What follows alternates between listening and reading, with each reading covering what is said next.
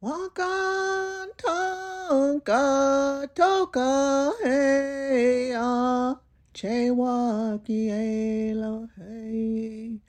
Wakan tonka toka heya che waki Elohe.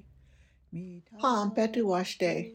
Ishtama zewi imakiapi. Tinta winta hamataha.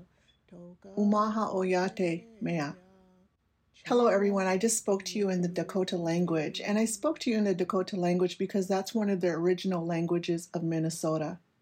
And what I said was, my native name is Ishtama Zewi, which means Iron Eyes Woman, and I currently live at the Prairie Island Indian Community, one of the 11 reservations in Minnesota.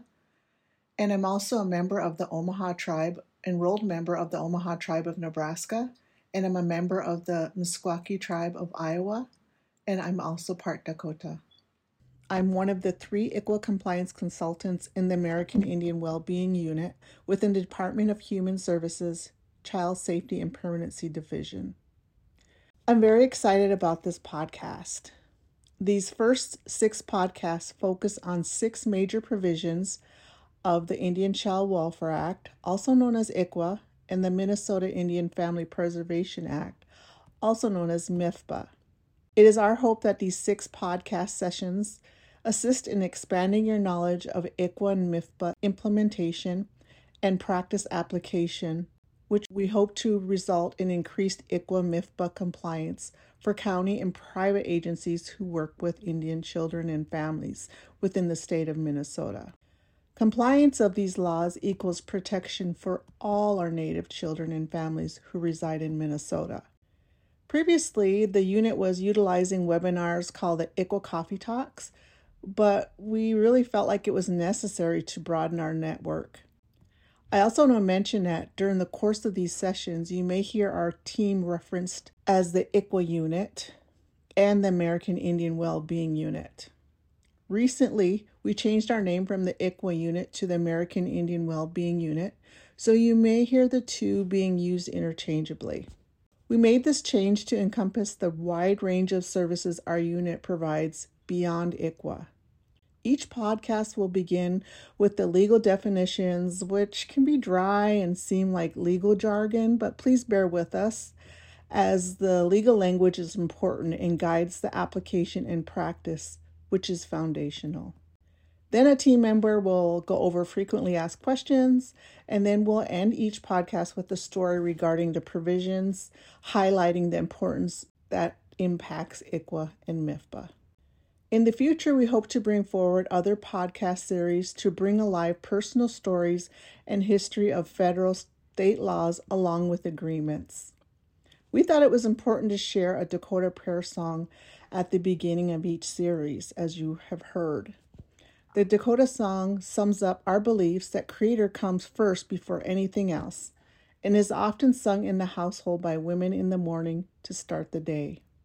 A way of acknowledging our children are sacred and gifts from the Creator.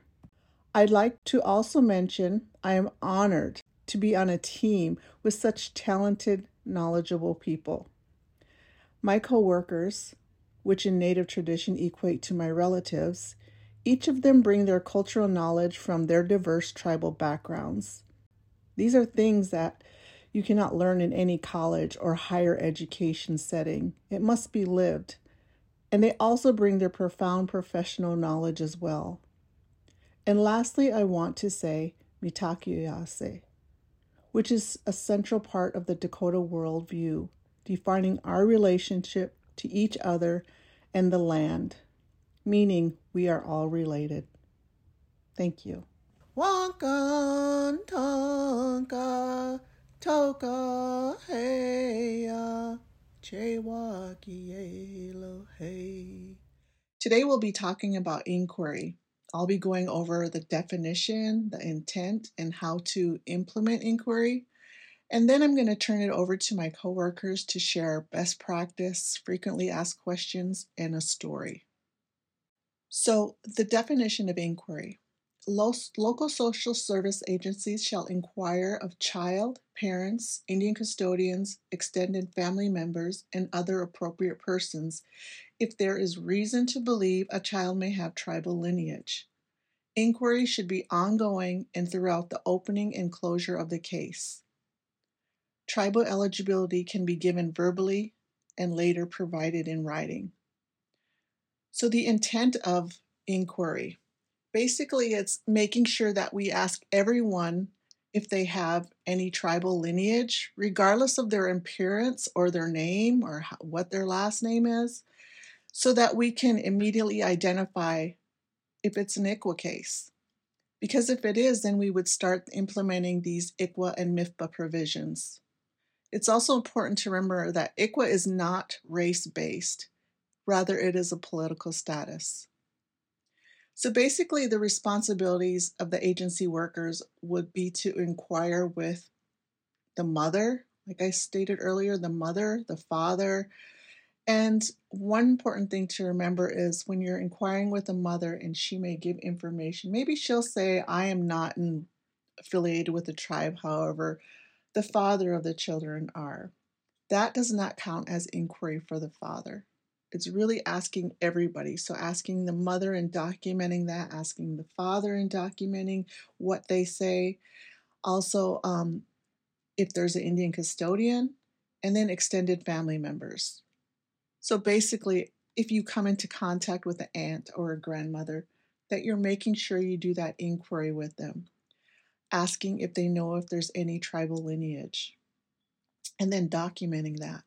And then others would be like school teachers, tribal workers, any kind of service providers that you come into contact with, really asking them, do you know if there's any tribal heritage, tribal lineage, excuse me, in this family?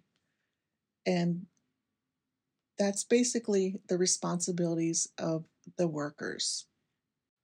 So now I'm going to turn this over to my coworker and she'll be providing more information on inquiry.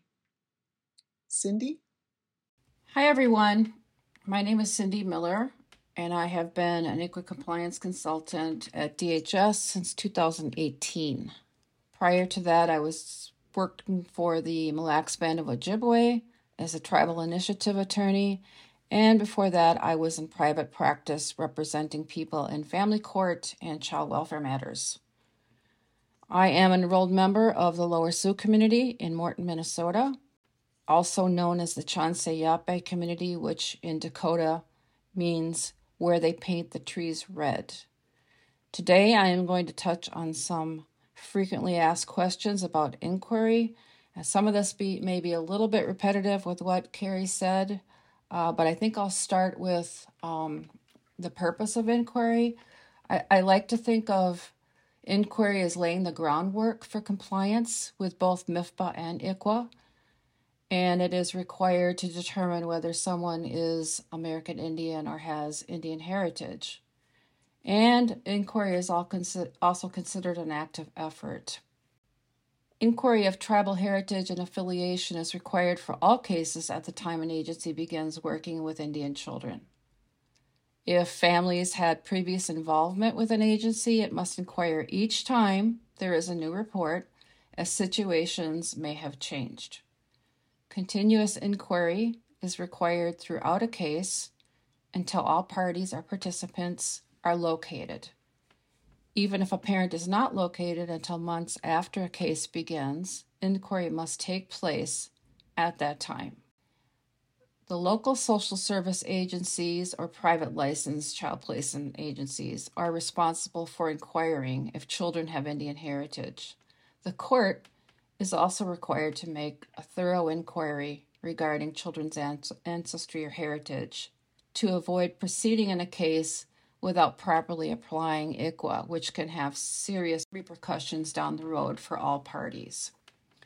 As Carrie mentioned, inquiry must be done of the parents, the child is of, if the child is of sufficient age and maturity, the Indian custodian, extended family and others as teachers, counselors, or anything, anybody uh, close to the family. What do we do if someone's tribal affiliation is unknown?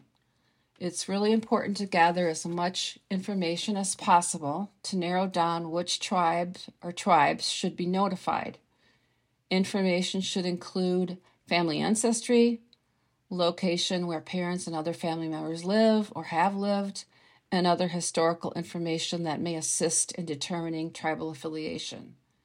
It is only through inquiry that tribal affiliation can be determined. Continuous efforts can sometimes result in locating tribal connections not previously known, resulting in much better incomes for tribes and families. Inquiry needs to be documented in the SSIS ICWA tabs and chronology notes and identify who was inquired of, what their answer was, and the date of inquiry.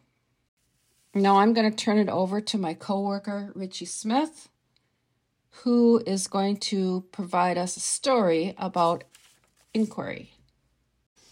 Thank you, Cindy. Hello, my name is uh, Richie Smith. I'm a rural tribal member out of Leech Lake Band of Ojibwe.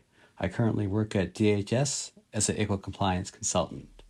I'm going to tell you this, an inquiry story. I was asked to take on this case to find out if it was indeed an ICWA case. It had been open for nine months. I was chosen because of this case because um, I was good at protecting the best interest in Indian child tribe and to keep that connection. With I just want to say, with no children, there are no tribes. So with that information, I was up for the task. We had a case no one wanted to speak to, the father or look for him, so the case was a non-ICWA case.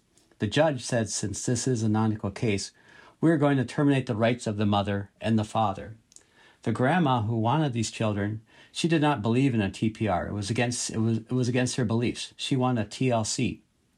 The judge was adamant, saying, "No, we are going to terminate the rights of these kids." And so my task came to hand as I had to go and try to find this father that no one um, had looked for. So I came to the case, as I said, um, about nine months into it. I developed a relationship with that grandma, and I got to get to know her. And I spoke to her, and she finally told me the address of where the father was. And so I got this information of the father, and um, it was in the it was in the Little Earth community in South Minneapolis. And so um, after a little prodding and a little knocking on doors and phone calls, he finally agreed to meet with me. And I inquired of this father, "Do you have American Indian heritage?" And the father said yes. So with that information, the judge, who was going to TPR the children, backed off and told the county to amend the petition to a TLC, or as you call it, TLPC. We transferred custody to the grandma. The children still kept their connection to their tribe, family, culture, and the best interests of the children, and their political status was protected because of a simple question of inquiry. I have one more quick uh, story of uh, inquiry is um, I was working with a tribe and I had to travel to North Carolina and South Carolina and I had to drive through the Appalachian Mountains. It was a beautiful sight. And I had to inter- interview a child that was an enrolled member. But when I saw her, she had red hair, she had blue eyes, and she was lightly complected. And she had a southern drawl. So it's not what what a person looks like, it's because she has political status, citizenship to her tribe. They are a sovereign nation. They determine members. So I always inquire because we do not determine membership, the tribe does. I just want to say miigwech, thank you, and gigawaabamin, see you later. This podcast was supported in part by a grant from the Minnesota Department of Human Services, Children and Family Services Division. Toka